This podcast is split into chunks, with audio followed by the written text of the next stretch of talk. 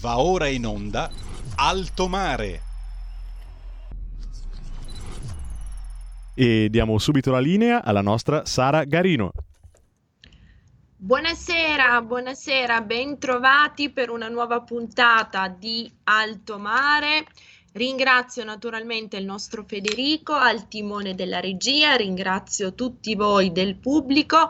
Come di consueto, prima di cominciare con la vera e propria diretta con l'argomento cogente e cocente di questa sera, ricordiamo le informazioni tecniche. Potete seguirci sulla web TV scaricando l'apposita applicazione per cellulare in DAB sui canali social di RPL, quindi YouTube e Facebook, nonché sul canale 740 del digitale terrestre. Ancora più importante per certi aspetti, vi ricordo la campagna di abbonamenti a RPL, la nostra, la vostra radio. Troverete tutte le informazioni sul sito www.radiorpl.it, menu Sostienici sotto menu abbonati. Lì appunto potrete reperire tutte le varie specie specifiche di eh, abbonamento a RPL. Ancora i numeri per poter partecipare alla diretta. Federico, che dici? Li vuoi ricordare tu? Sì, potete telefonarci allo 0266203529 o inviarci un WhatsApp che poi leggerà Sara al 346 642 7756. Perfetto, grazie, grazie mille Federico. Io adesso do il benvenuto agli ospiti di questa sera. È già collegata con noi Tiziana Nisini della Lega, sottosegretario di Stato al lavoro. Sottosegretario, buonasera. Buonasera a voi, grazie per l'invito. Grazie mille a lei per la sua consueta disponibilità. È anche collegato l'onorevole della Lega Dario Galli, membro della Commissione parlamentare attività produttive. Onorevole, buonasera, ben trovato ad Alto Mare. Sì, buonasera a voi e a tutti gli ascoltatori. Grazie, grazie mille per essere qui. Naturalmente io incomincerei subito in medias res con i fatti di oggi. Ci sono state le manifestazioni di CGL e Will in cinque piazze italiane, Roma, Milano, Cagliari, Bari e Palermo. Subito un focus, un punto della situazione da parte del sottosegretario. Che cosa trae il sottosegretario da queste piazze? Ma allora partiamo dal presupposto che questo sciopero, lo sciopero è uno strumento legittimo, ma riteniamo che è stato sbagliato sia nel merito che nella tempistica. La tempistica perché non si blocca un paese a ridosso delle vacanze natalizie, soprattutto in, momento, in, un momento particolare come questo di ripartenza dove già il settore turistico è in grande difficoltà. Nel metodo perché comunque sono settimane di discussioni importanti dove ehm, non sono vere le dichiarazioni che la politica è distante dai cittadini, perché queste settimane di incontri anche tra tutte le forze di maggioranza sono proprio serviti per portare avanti le istanze dei cittadini, quello che ci chiedevano. E unitamente a tutte le misure portate avanti dal governo Draghi, partendo dall'assegno unico universale, con i soldi stanziati anche incrementati dopo la prima stesura della legge di bilancio per il caro bollette, la decontribuzione per gli stipendi più bassi, sono misure che portano più soldi nelle tasche degli italiani. Una legge di bilancio che è stata anche rivisitata mi viene dire opzione donna, che è una misura nata proprio dalla Lega nel 2004, prorogata via via negli anni, che rispetta una stesura iniziale grazie anche alla ferma posizione della Lega, ma anche di altri partiti, è stata riportata ai requisiti dell'anno precedente, consentendo alle donne di andare, che hanno una contribuzione media nel nostro paese molto più bassa rispetto agli uomini, di andare in pensione ad un'età adeguata. Sono ancora in corso dei miglioramenti e dei correttivi alla manovra di bilancio, tutti focalizzati a portare benessere alle, ai lavoratori ma anche alle aziende. Mi viene a dire anche il taglio di un miliardo all'IRAP che, di cui ne beneficerà circa un milione, un milione di persone, quindi sono tante le misure, ma non siamo noi della Lega a dirlo, sono anche i dati che sono usciti dall'Istat proprio in questi giorni, che parlano di più di 500.000 occupazioni in più e considerando che il 40%, intorno al 40% si tratta di contratti a tempo indeterminato. E c'è una notizia Mhm. importante, si dice sempre che i giovani sono marginalizzati, grazie a una misura inserita da questo governo nel sostegno bis c'è stato un boom di mutui erogati a under 36, cosa che non era mai successa, che hanno preso la più grossa fetta del mercato. Quindi la manovra è tutto in divenire, si parla di poco confronto, diciamo che la riforma delle pensioni noi che siamo stati ideatori e sostenitori di quota 100 avevamo chiesto una proroga di un anno di quota 100, ciò non è avvenuto con senso di responsabilità, possiamo dire che ci siamo accontentati di una quota 102, abbiamo limitato la quota 102 al 2022 anche perché una riforma strutturale delle pensioni ha bisogno di importanti risorse ma ha anche bisogno delle tempistiche giuste.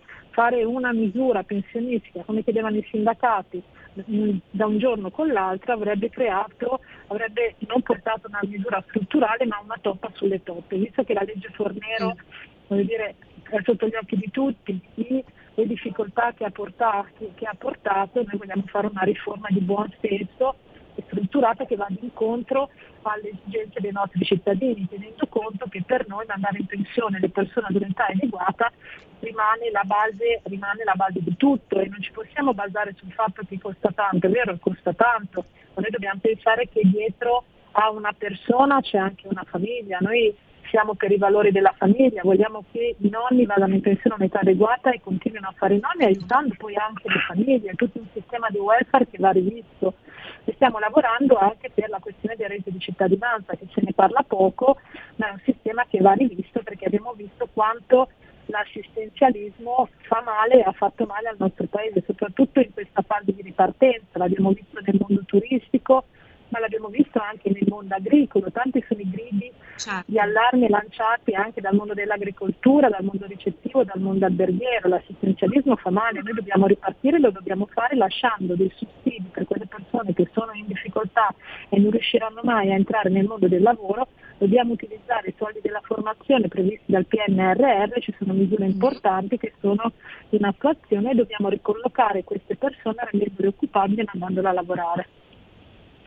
Certo, assolutamente. Ci ha tracciato un quadro assolutamente esaustivo, sottosegretario. Tra l'altro, proprio in merito alla questione dell'errore, come ha detto lei, in quanto a tempistiche, in quanto a metodo di queste manifestazioni, pur avendo giustamente sottolineato che esse sono ovviamente legittime, voglio sottolineare quanto detto dal segretario della Lega Matteo Salvini, siamo davanti a uno sciopero farsa contro l'Italia e i lavoratori, la CGL ci aiuti a ricostruire il paese anziché bloccarlo. Sottosegretario, attorno a questa parola ricostruire, ricostruzione, davvero si sintetizza tutto un pensiero che lei ci ha eh, delineato anche per punti e che davvero, davre- e che davvero dovrebbe spingere, guardare a far muovere questo paese attraverso soluzioni eh, proattive, no? che incentivino e non attraverso Esatto, ma blocchi, poi tra l'altro blocchi la Lega, la Lega rispetto alla piattaforma, alle misure presentate dai sindacati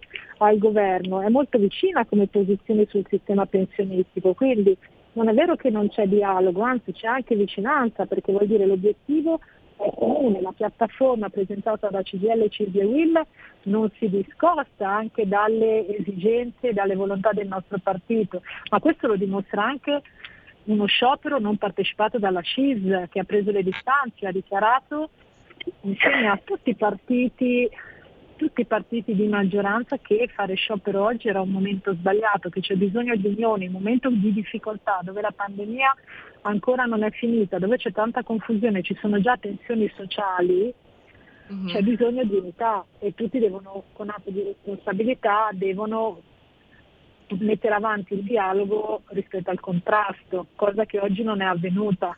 Tant'è che si sono visti poi gli attacchi fatti alla CIS da parte di esponenti della CFIUM CGL per la non partecipazione allo sciopero. Queste sono tensioni sociali che oggi si potevano e si dovevano evitare. Assolutamente, assolutamente sì, sottosegretario. L'ultima domanda, poi eh, la saluto perché so che eh, ha un altro impegno, quindi grazie tra l'altro sempre per la sua disponibilità. Prima ha citato il PNRR, quali sarebbero a suo giudizio, quali sono, quali saranno le direttrici principali su cui davvero una rivisitazione, una riforma del sistema del lavoro nel suo complesso dovrebbe e dovrà puntare per ridare davvero slancio a questo paese dopo la paresi del Covid specialmente. Esatto, sì, diciamo che la pandemia ha messo in evidenza un po' le criticità e le distonie del sistema lavoro, del sistema lavoro nel, nel nostro paese. Centrale sarà la formazione, ne stiamo parlando da tante settimane, è stato eh, firmato il primo decreto che eroga 880 milioni per, da destinare alle regioni per la gestione del, del programma GOL, che è la garanzia di occupabilità dei lavoratori che si basa su una formazione, una formazione personalizzata che va incontro a tante tipologie, lavoratori, percettori di reddito, va incontro a disoccupati, va incontro a ehm, lavoratori che devono essere riqualificati perché noi mm-hmm. abbiamo visto come la, la, pandemia ha messo in evidenza il fatto che nonostante le percentuali importanti di disoccupazione ci sono stati dei settori che richiedevano del personale qualificato e nonostante, nonostante questo non l'hanno trovato. Quindi al centrale deve essere la formazione, una formazione che va incontro anche a questo processo di digitalizzazione, tenendo conto che il 58% della popolazione italiana non ha le competenze digitali di base. Quindi centrale sarà la formazione unitamente poi a tutte le misure per efficaci ed efficienti che verranno messe a disposizione delle imprese per poter creare ricchezza e creare occupazione.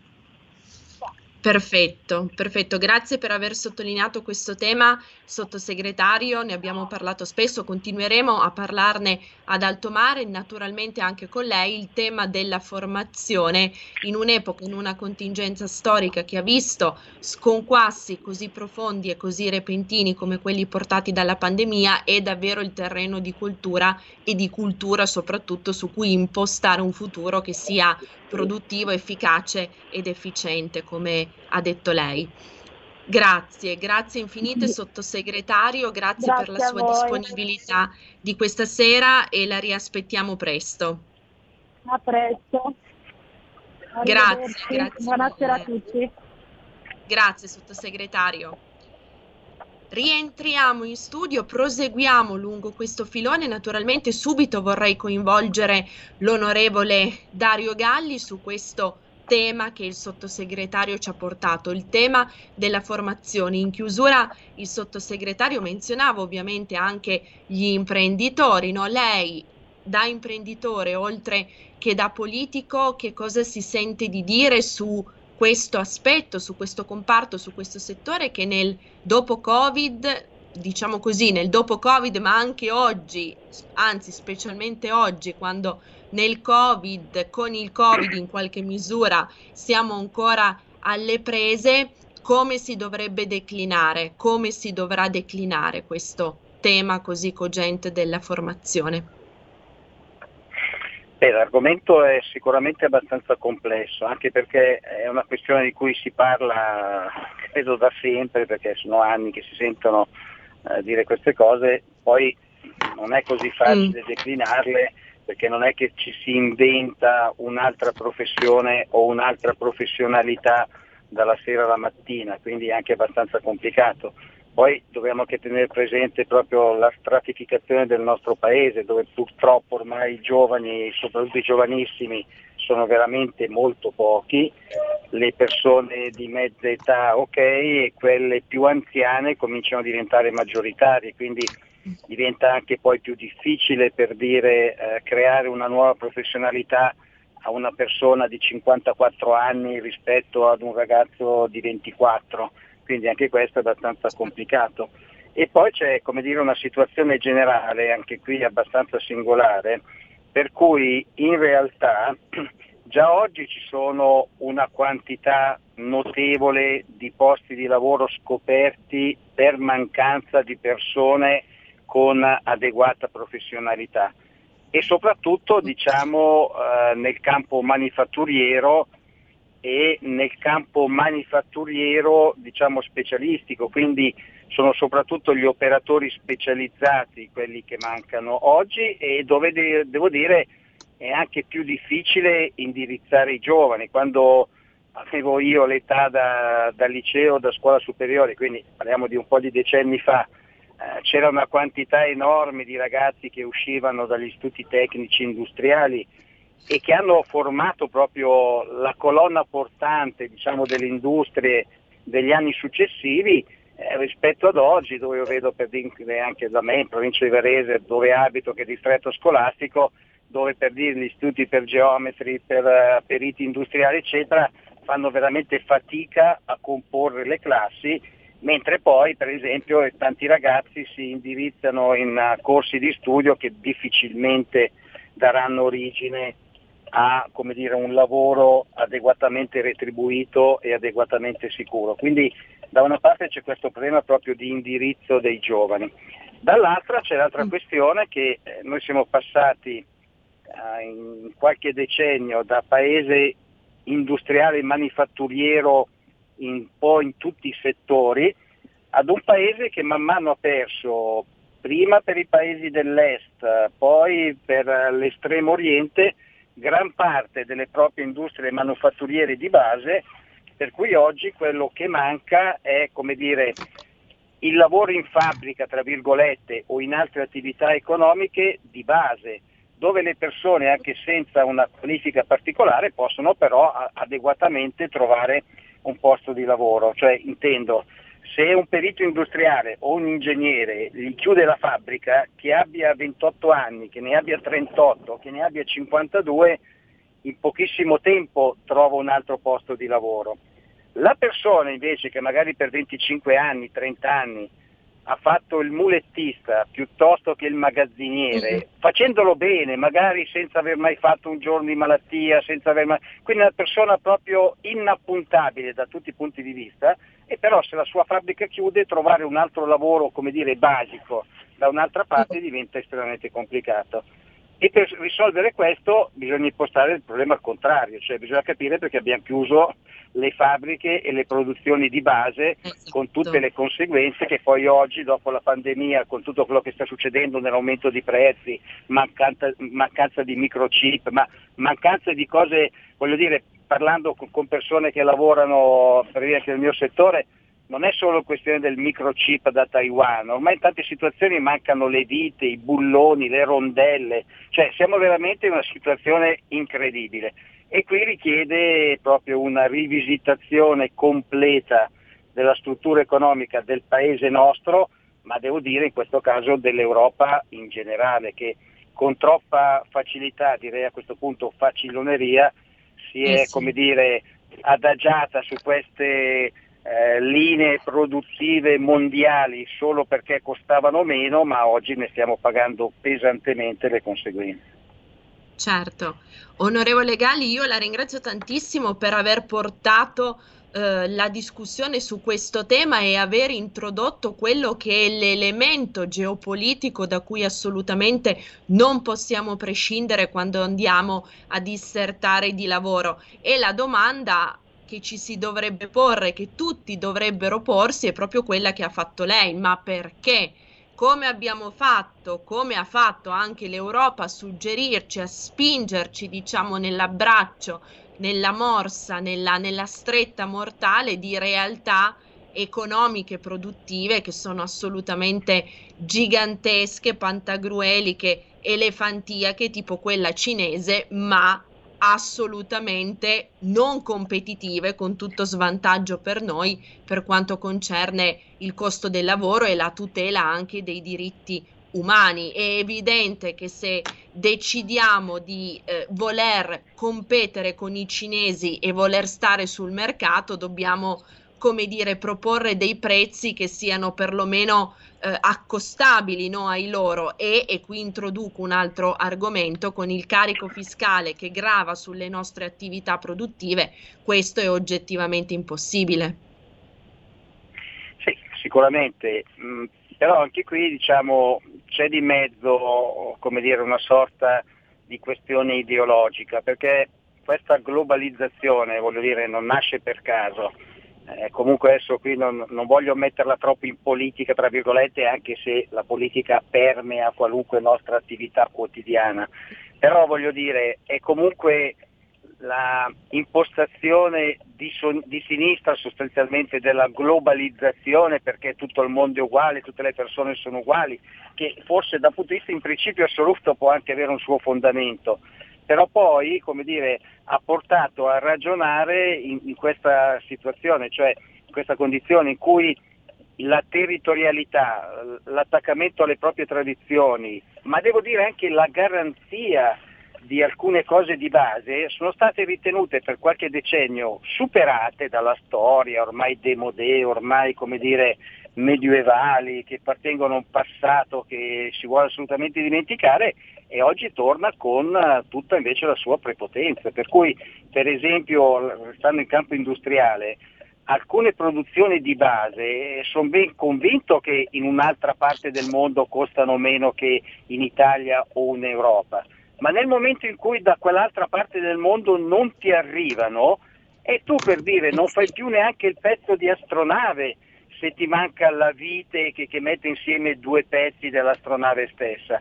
E questa è una cosa che forse si è sottovalutata, pensando che no, ci si sarebbe comunque arrangiati a prescindere in qualunque altro modo. E oggi questa roba la stiamo pegando pesantemente, purtroppo senza ancora però la consapevolezza di fondo, perché vedo che non appena sembra che la morsa si stia in qualche modo allentando un po', si torna poi subito sugli stessi passi, sulla, sugli stessi errori. Oltretutto succede quello che io, voglio dire, già tanto tempo fa facilmente preventivavo, cioè il problema non è di andare a comprare una cosa da un'altra parte perché costa meno e poi vediamo dopo nel caso, perché poi succede quello che sta succedendo con la Cina, dove tante cose ormai non costano più meno rispetto a noi, costano uguali, magari in qualche occasione costano anche di più. C'è un piccolo problema, che noi però non siamo più capaci di fare quelle cose lì.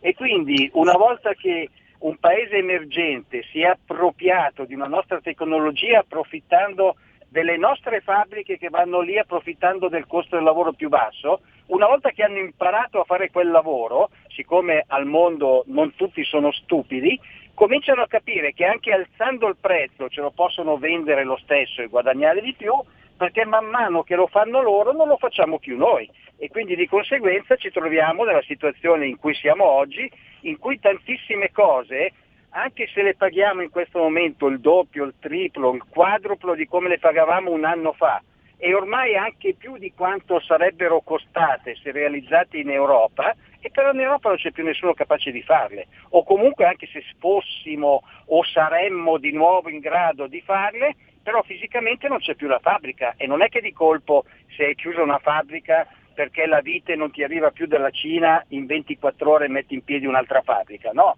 devi rimettere in pista tutto un processo che è tutt'altro che facile da reinventare. Quindi c'è anche questione proprio di una cosa che una volta nella cultura generale degli stati, dei governi era normalissima, cioè la sicurezza strategica, e che oggi invece è completamente dimenticata, anche nelle produzioni di base di quello che veramente è l'essenziale per avere un minimo eh, di sicurezza. A questo aggiungiamo, per completare il discorso che stavi facendo, che se vogliamo parlare, perché questa è un po' la filosofia che sta dietro, di libero mercato, va bene, ma libero mercato significa non che ognuno fa quello che vuole, ma significa che si gareggia in un libero mercato sì, ma tutti con le stesse, con le stesse regole. Per cui eh se noi per esempio paghiamo più di metà dello stipendio eh, lordo in contributi, tasse eccetera, però poi la gente ha le ferie, la tredicesima, l'assicurazione sanitaria, la, la, sanità gratuita nel senso che è pagata dalla collettività, la pensione eccetera, e non puoi paragonare questa situazione con un paese dove se ti ammali ti danno un calcio e ti buttano in un fosso, la pensione non ce l'hai o tutte le altre cose. E allora si fa una cosa molto semplice, come nelle corse con i cavalli si mette l'handicap se il fantino è più pesante o più leggero, allo stesso modo se in Italia lo, eh, la, il dipendente costa 20 euro perché 8 euro lo stipendio netto e 12 euro sono gli oneri sociali complessivi, dalla Cina arriva una roba che costa la metà perché questa parte in Cina non la pagano, gli metti su un bel dazio che ti equipara la parte che loro non pagano e a quel punto concorriamo alla pari. E allora a quel punto diventa un'altra storia. Però... Eh sì, On- onorevole, la devo interrompere perché siamo arrivati al blocco pubblicitario, rientriamo in studio fra due minuti. Moltissimi gli spunti li, svis- li sviscereremo nel corso del secondo blocco.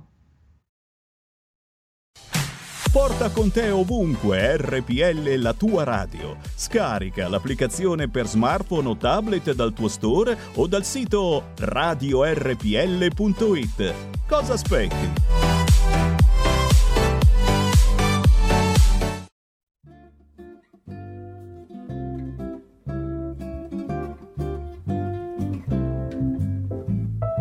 Buon Natale e buon 2022, un anno nuovo e pieno di sorprese, un nuovo inizio. Natale, Gesù bambino. Oh, non mi bloccano, ma allora lo posso dire davvero. Buon Natale! Buon 2022! Occhio alle novità da Sammy Varin. Amiche e amici miei, ma non dall'avventura, buon Natale. Cari auguri a tutti voi che sia un Natale di pace in cui possiate zoomare sul vostro cuore e sulla vostra felicità. Ah, poi se vi va andate anche su radiorpl.it, cliccate su Sostienici e abbonati. E sarà un 2022, ve lo garantisco, solo per numeri uno. Ancora auguri. Buon Natale per ogni cosa che troverai sotto l'albero per ogni sorriso che ti farà star bene, per ogni abbraccio che ti scalderà il cuore perché il Natale non è solo un giorno, è uno stato d'animo. Buon Natale a tutti voi e anche a noi. Ciao, sono Cristian Basini, tanti auguri di buon Natale e un anno nuovo a 360 all'ora. Da Giulio Cesare Carnelli, uno storico regista come alcuni ascoltatori mi definiscono, anche la mamma, tanti cari auguri di buon Natale e buone feste. Sono Federico, il neoregista, volevo farvi gli auguri di buon Natale, buone feste e buona RPL. Carissime e carissimi ascoltatori di RPL, la tua radio, vi auguro un buon Santo Natale e un felice anno nuovo. E come amministratore della vostra radio, vi ringrazio di cuore per la grande adesione che state dando alla campagna di abbonamento alla nostra emittente. Auspico che il 2022 possa essere per voi e per noi tutti insieme un anno di rilancio, di successi e di grandi sorprese. Grazie a tutte e a tutti. Buon Natale e buon 2022.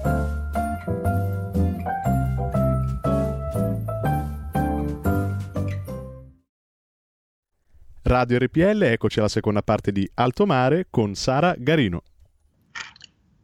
Grazie, grazie mille al nostro Federico, al timone della regia. Ben trovati per il secondo blocco. Vi ricordo, come di consueto in apertura, www.radiorpl.it, menu sostienici, sotto menu abbonati per la campagna di abbonamenti a RPL. Nel corso della pausa pubblicitaria sono arrivati anche diversi messaggi WhatsApp. Molti degli ascoltatori hanno sottolineato sottolineato la pregevolezza del quadro geopolitico che l'onorevole Galli ci ha fatto nel primo blocco, quindi di nuovo grazie perché ha introdotto un parametro di cui pochi parlano ma che è assolutamente cruciale e centrale nel momento in cui si disserta di lavoro. Ci ha raggiunto anche per questo blocco l'onorevole Andrea Giaccone della Lega naturalmente che è capogruppo in commissione lavoro. Onorevole, buonasera. Buonasera Sara e un saluto agli ascoltatori. Grazie, grazie mille per essere con noi. Onorevole, cominciamo pure con un ponte ideale rispetto a quelli che sono t- stati i tanti spunti forniti nel primo blocco dall'onorevole Galli e dal sottosegretario Nisini. Il discorso dell'uguaglianza, dell'uguaglianza che è stato accampato anche oggi dai partecipanti alle manifestazioni di CGL e Will. Giustamente prima si diceva l'uguaglianza certo è sacrosanta, però deve essere un'uguaglianza dei punti di partenza. Da lì in avanti, come giustamente sottolineava uno statista, tra l'altro nostro conterraneo piemontese Luigi Einaudi, chi ha più entusiasmo, chi ha più dinamicità, chi ha più voglia di lavorare, naturalmente per una mera questione eh, fisiologica è evidente che arrivi più lontano di chi invece magari si ferma, si accomoda, si siede sul divano e aspetta di vivere di assistenzialismo e sussistenza. Glielo chiedo, onorevole, perché oggi Maurizio Landini, nel corso del suo intervento in Piazza del Popolo a Roma, ha proprio di nuovo auspicato una redistribuzione della ricchezza. Chiedo a lei e poi chiederò anche all'onorevole Galli, ma possibile che tutta una parte di politica, chiaramente a sinistra, continui a parlare di redistribuzione della ricchezza senza preoccuparsi di produrla, perché per redistribuirla bisogna che qualcuno prima si tiri sulle maniche e con tanto olio di gomito la produca. Ma mi sembra una considerazione sacrosanta, Sara, nel senso che a forza di redistribuire rischiamo di non avere più produzione e non rimane più nulla per nessuno. Ma guarda, io ho normalmente molto rispetto dire, per le posizioni e per le idee e le istanze portate avanti dalle sigle sindacali che sono normalmente costruttive e accrescitive. Questo sciopero di oggi, se devo dirla sinceramente, proprio non l'ho capito perché l'ho trovato sbagliato nel metodo e nel merito. Diciamo l'accusa più grande che viene fatta sostanzialmente sulla manovra è che il taglio delle aliquote IRPEF e gli sgravi vadano a incidere su quelli che sono i redditi più elevati. Fortunatamente oggi abbiamo potuto vedere le tabelle studiate dal MEF e anche pubblicate sul Sole e su altri siti che ci spiegano chiaramente che non è così perché la manovra va vista nel suo complesso. Parliamo sostanzialmente di tre aspetti. Uno è il taglio dell'aliquota IRPEF, l'altro sono gli sgravi dal punto di vista degli oneri previdenziali su alcune fasce di reddito e poi entrerà anche in blocco da marzo quello che è l'assegno unico che aiuterà le famiglie con figli a carico.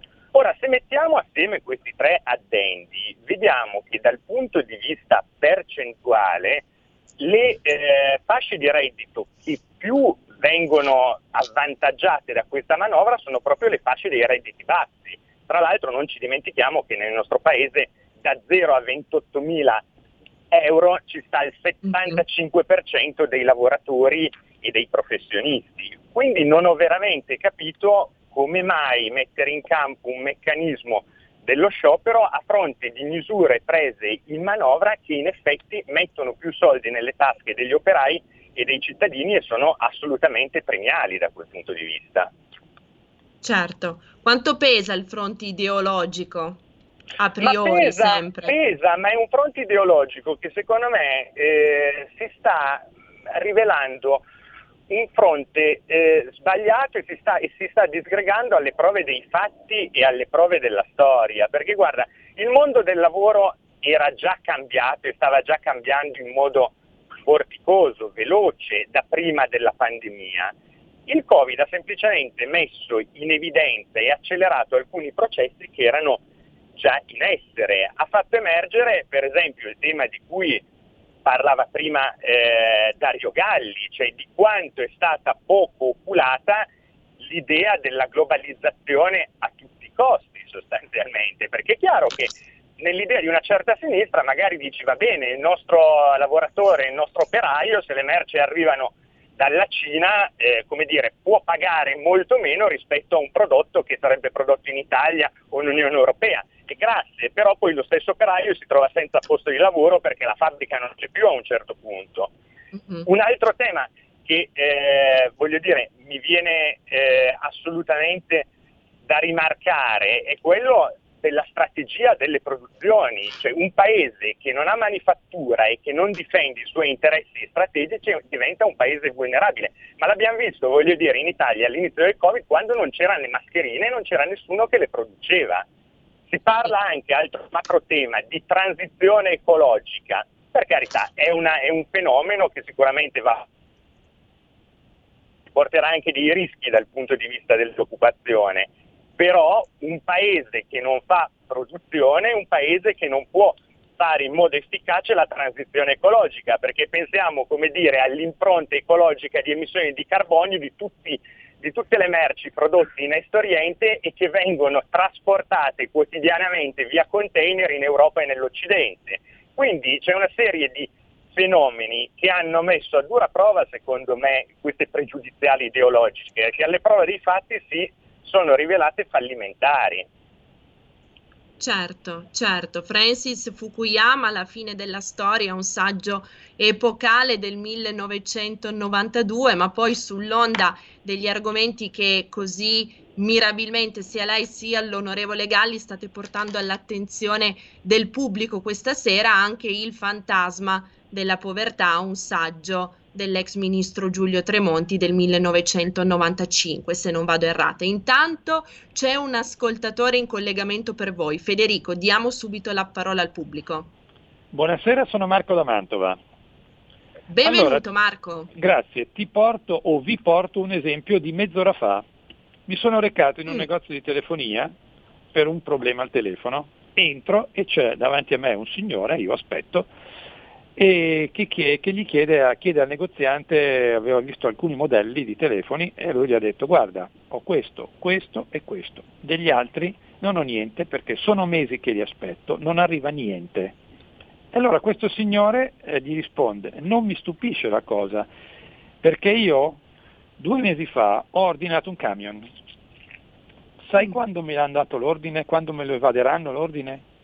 Mm. Gennaio 2023 però. E questo nel frattempo cosa... come lavora questo signore? Evidentemente ha la possibilità oppure ha la disponibilità di utilizzare il camion che sta utilizzando ora, perché eh, evidentemente adesso io non, non, so se questo è un comunque evidentemente altri camion. In previsione magari si aspettava la consegna nel giro di 3, 4, 5 mesi alla consegna di 14 mesi, perché se questo l'ha ordinato due mesi fa, facciamo finta ottobre, sono alla fine 12-16 mesi ok? Certo. Ma que- infatti io ho detto ragazzi ma eh, è chiaro, ci sono le navi container bloccate nei porti cinesi e non arriva niente. E tutto questo perché? Perché quattro, i soliti quattro riccastri hanno deciso 20, 25, 30 anni fa che l'Europa da zona di produzione doveva diventare zona di commercio. La produzione sarebbe andata all'estero, dove, all'estero in, Medi- in Estremo Oriente, dove i lavoratori non lavorano 40 ore settimanali ma ne lavorano magari 120 e, e sono pagati il classico soldo di caccio. Intanto impoverisci il continente e dopo quando veramente saremo alla fame noi, tra 20, 30, quelli che sono anni, riporteranno la produzione qua perché magari nel frattempo sarà un pochino aumentato oppure noi saremo disposti a lavorare per la metà di quello che lavorano i cinesi. Il problema è molto semplice, è tutto qui. Quattro ricastri decidono della sorte di miliardi di persone, almeno io la penso così. Il peggio, quello che chiudo, è che noi ormai qua non produciamo più niente. Anche il discorso dell'agenda verde è l'ennesima grande fregatura, perché prodotte, viene prodotto un nuovo mercato con eh, tutto che viene costruito altrove inquinando il triplo, per chiudo dicendo che sì, il, il, coltan il cobalto lo, lo recavano dal Congo con, con, bambini schiavi, pagati niente, senza, senza, mascherine, senza caschetti protettivi, senza niente, che magari muoiono di malattie respiratorie, e che poi il, il tutto viene lavorato in Cina che va a carbone e non venitemi a dire che Greta ha ragione, perché Greta ha torto anche su questo. Però, oh, ragazzi, sono sempre quei quattro che decidono tutto. Ciao a tutti e grazie. Grazie, grazie davvero Marco per questo intervento doviziosissimo. Sentiamo l'onorevole Giaccone e poi l'onorevole Galli. A quello che ci ha detto il nostro ascoltatore aggiungo un'ulteriore domanda, ma c'è un disegno a livello geopolitico appunto per andare a vessare, a tartassare i nostri sistemi produttivi, con nostri intendo naturalmente italiani e se vogliamo più in generale occidentali o perlomeno di una parte dell'Occidente a tutto vantaggio invece di competitor aggressivi e sempre più assertivi come il dragone cinese? Ma guarda Sara, io tendenzialmente sono un anticomplottista per definizione, dopodiché dopodiché c'è un fenomeno che è in atto da decenni, sostanzialmente che è quello che si ricollega a una visione in cui una parte del mondo doveva produrre, l'altra parte del mondo doveva consumare. Ed è proprio questa visione del mondo che assolutamente si è rivelata fallimentare e si sta rivelando sempre più fallimentare con tutte le sue debolezze. Eh, altro aspetto da considerare su quello che ha detto il nostro ascoltatore, che è assolutamente sensato ed è assolutamente vero, che occorre tornare a produrre. Per tornare a produrre, e attenzione, è una cosa che non succede da un giorno all'altro, perché non è come schiacciare un interruttore on-off, serve un piano industriale, perché se no le nostre economie diventano assolutamente vulnerabili.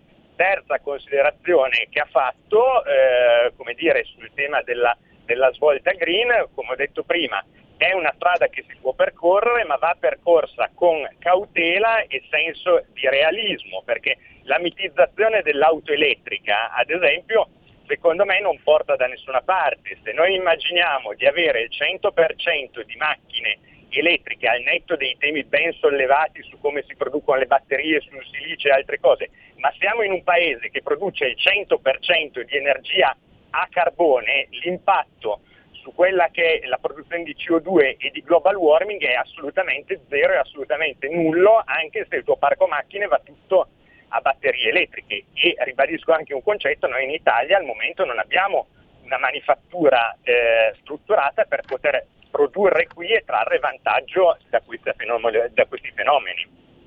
Certo, e non abbiamo neanche le infrastrutture, tra l'altro, per supportarle, perché immaginare di viaggiare tutti con le auto elettriche presuppone di avere un sistema di colonnine sufficientemente diffuso sul territorio tale da consentirci appunto di viaggiare, di non trovarci in panne dopo pochi chilometri. Quindi questo è un altro elemento assolutamente di buon senso che i, le, i leoni da tastiera del mainstream molto spesso, come ci ricordava anche il nostro ascoltatore, tendono a dimenticarsi. Ma continuiamo su, su quest'onda che mi sembra assolutamente interessante anche perché parla di lavoro andando a sviscerare temi di cui pochi dissertano, forse perché appunto non ne vogliono parlare. Torno all'onorevole Galli e gli pongo questa domanda. Eh, 11 dicembre del 2001 la Cina entra nel WTO, nel World Trade Organization, è cominciata lì la disfatta dell'Europa e dell'Italia, segnatamente, nel senso siamo stati noi, no? poi a conti fatti, a dare le chiavi del nostro sistema produttivo e i cinesi ne hanno tratto, come dire, subito l'abbrivio per avvantaggiarsi loro a scapito nostro. No, diciamo che la Cina dal punto di vista di sviluppo economico e industriale, in particolare, in particolare manifatturiero, in realtà ha iniziato molto prima, diciamo che già da metà degli anni 70, quando è finito diciamo, la parabola giapponese che negli anni 60 aveva messo in crisi il mercato americano e che si è sviluppato, però i giapponesi alla fine sono 120 milioni, quindi alla fine quando tutti si sono messi a posto diciamo, l'incremento forte è finito ed è rimasta una grande potenza industriale, però ormai è lì. Ecco, contestualmente è iniziato invece il grande sviluppo cinese che sicuramente è partito con produzioni basiche, scoppiazzando un po' le cose più semplici che si facevano in Occidente, partendo come fanno tutte le attività industriali storicamente dal tessile, da tutto quello che poi arriva dopo. Però certo dal 2001 in qualche modo si è sdoganata questa situazione, quindi se prima comunque si potevano mettere in atto una serie di comunque cautele relative ai dazi, a maggior controlli eccetera, entrando nel salotto buono ovviamente le regole poi sono state uguali per tutti, però diciamo con l'Occidente che ha chiuso non uno ma due occhi nei confronti della Cina, quindi ha fatto finta che la Cina fosse un paese diciamo come quelli di maggior storia industriale e anche sociale, diciamolo proprio di diritti, di, di, di modo di vivere collettivo eccetera, e ha fatto finta che la Cina invece fosse diventata un paese normale e quindi gli si sono aperte tutte le porte sostanzialmente senza eh, controlli particolari. Solo qualche dato proprio per renderci, dare un'idea. Eh, contrariamente a quanto si pensa, eh, siccome noi come Europa facciamo estremamente fatica a mettere controlli oppure semplicemente dazi sui prodotti cinesi, pensando che siccome il mondo è globale tutti facciano così, in realtà non è vero perché è la Cina che mette pesantemente dazi sulle nostre, sulle poche merci che da noi riescono ad andare da loro. Che se pensate bene è una cosa assolutamente senza senso perché prendiamo per esempio l'Italia, ma più o meno vale per il resto del mondo, il rapporto tra quello che è il nostro export verso la Cina e l'import dalla Cina è 1 a 3, cioè è la Cina che ha tutto l'interesse ad esportare, quindi un'eventuale tra virgolette guerra dei dazi metterebbe in difficoltà la Cina che deve esportare, non noi, mentre alla fine loro mettono più dazi su quelle poche cose che noi riusciamo a portare da loro di quanto noi non facciamo al contrario.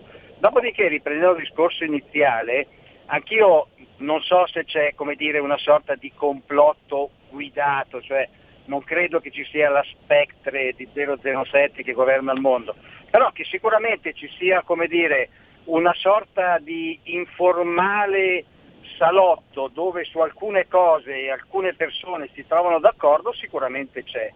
Però devo mm. dire fortemente aiutato, diciamo, chiamiamo, definiamoli così, dagli intellettuali di mezza tacca occidentali che, diciamo, avendo magari una cultura un po' traballante, ma soprattutto zero esperienza di economia reale, si crogiolano in, in, in mantra che sono diventati eh, la verità assoluta negli ultimi anni, no? e cioè che con la manifattura i paesi si impoveriscono, che conta solo i servizi, che conta sono solo i lavori intellettuali e non quelli manuali, ecco tutto quello che ha mm. portato sostanzialmente alla situazione eh, di oggi con tutte le conseguenze che vediamo. Ricordiamo che la Cina, che ormai per dire a parte, dire, a parte, essere andata per dire già con i satelliti sulla Luna qualche decennio fa, però per dire or- ormai ha una sua moneta che pur avendo una gestione molto dire, singolare, però ormai moneta di riferimento, ha le sue borse che ormai sono più importanti dal punto di vista di giro degli affari di quelle occidentali, che ormai anche nei servizi, nello sviluppo software, nello sviluppo nella ricerca è assolutamente allineata ai migliori paesi del mondo, però per fare questo è partita dalla manifattura, cioè ha ricominciato a fare le cose rispetto ad avere solo i contadini che coltivavano il riso degli anni inizio Novecento e, della dopo diciamo, rivoluzione culturale di Mao, con molta modestia si è messa a lavorare, a fare le cose più semplici, dalle cose più semplici è passata a quelle più complicate, ha cominciato a far crescere una, una generazione di tecnici, oggi la Cina sforna qualche milione di ingegneri all'anno quando noi facciamo fatica a farne qualche migliaio e oggi è una grande potenza industriale, finanziaria, di conseguenza di servizi e si appresta a fare l'ultimo passo, che è quello che gli manca,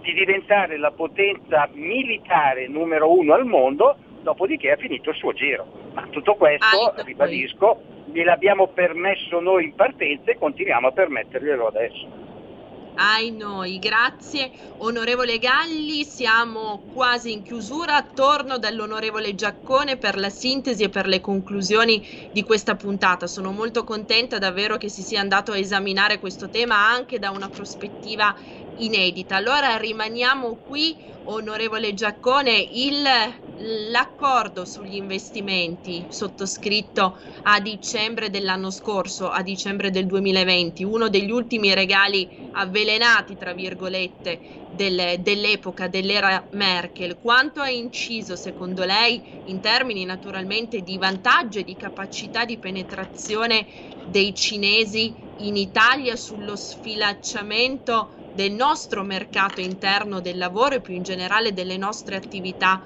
produttive. Mi rendo conto che non sia una domanda così facile da evadere nel giro di pochi minuti, però visto che ci no. siamo arrivati mi piace sentire anche non il suo parere. Non è facile da evadere e non voglio neanche scendere troppo nel tecnicismo, ma se la riconduciamo alla politica vediamo che ci sono delle forze anche all'interno del Parlamento italiano che tentano, tentano come dire, tendono ad invogliare una maggiore penetrazione cinese dal punto di vista anche economico e di cooperazione nel nostro paese. E è chiaro che è un processo che va un po' contro quella che è la nostra storia diplomatica e quelli che sono i nostri interessi, perché poi non ci dobbiamo dimenticare che noi dobbiamo rimanere assolutamente ancorati a quello che è l'asse atlantico, gli alleati occidentali e gli Stati Uniti. Io non vedo la Cina come il demonio, ma sicuramente va considerato che è uno Stato che non è uno Stato di diritto, è un player importante a livello internazionale, sta cercando di acquisire una sua egemonia globale, l'ha già acquisita dal punto di vista economico, come ha detto Dario Galli, la potrà acquisire o cercherà di acquisirla anche dal punto di vista militare e non vedo il motivo tale per cui noi dall'Italia o dall'Unione Europea dobbiamo incentivare queste mire espansionistiche della Cina, che come dire è un paese che si è sviluppato molto, ma in quanto a diritti andare a chiedere ai tibetani forse.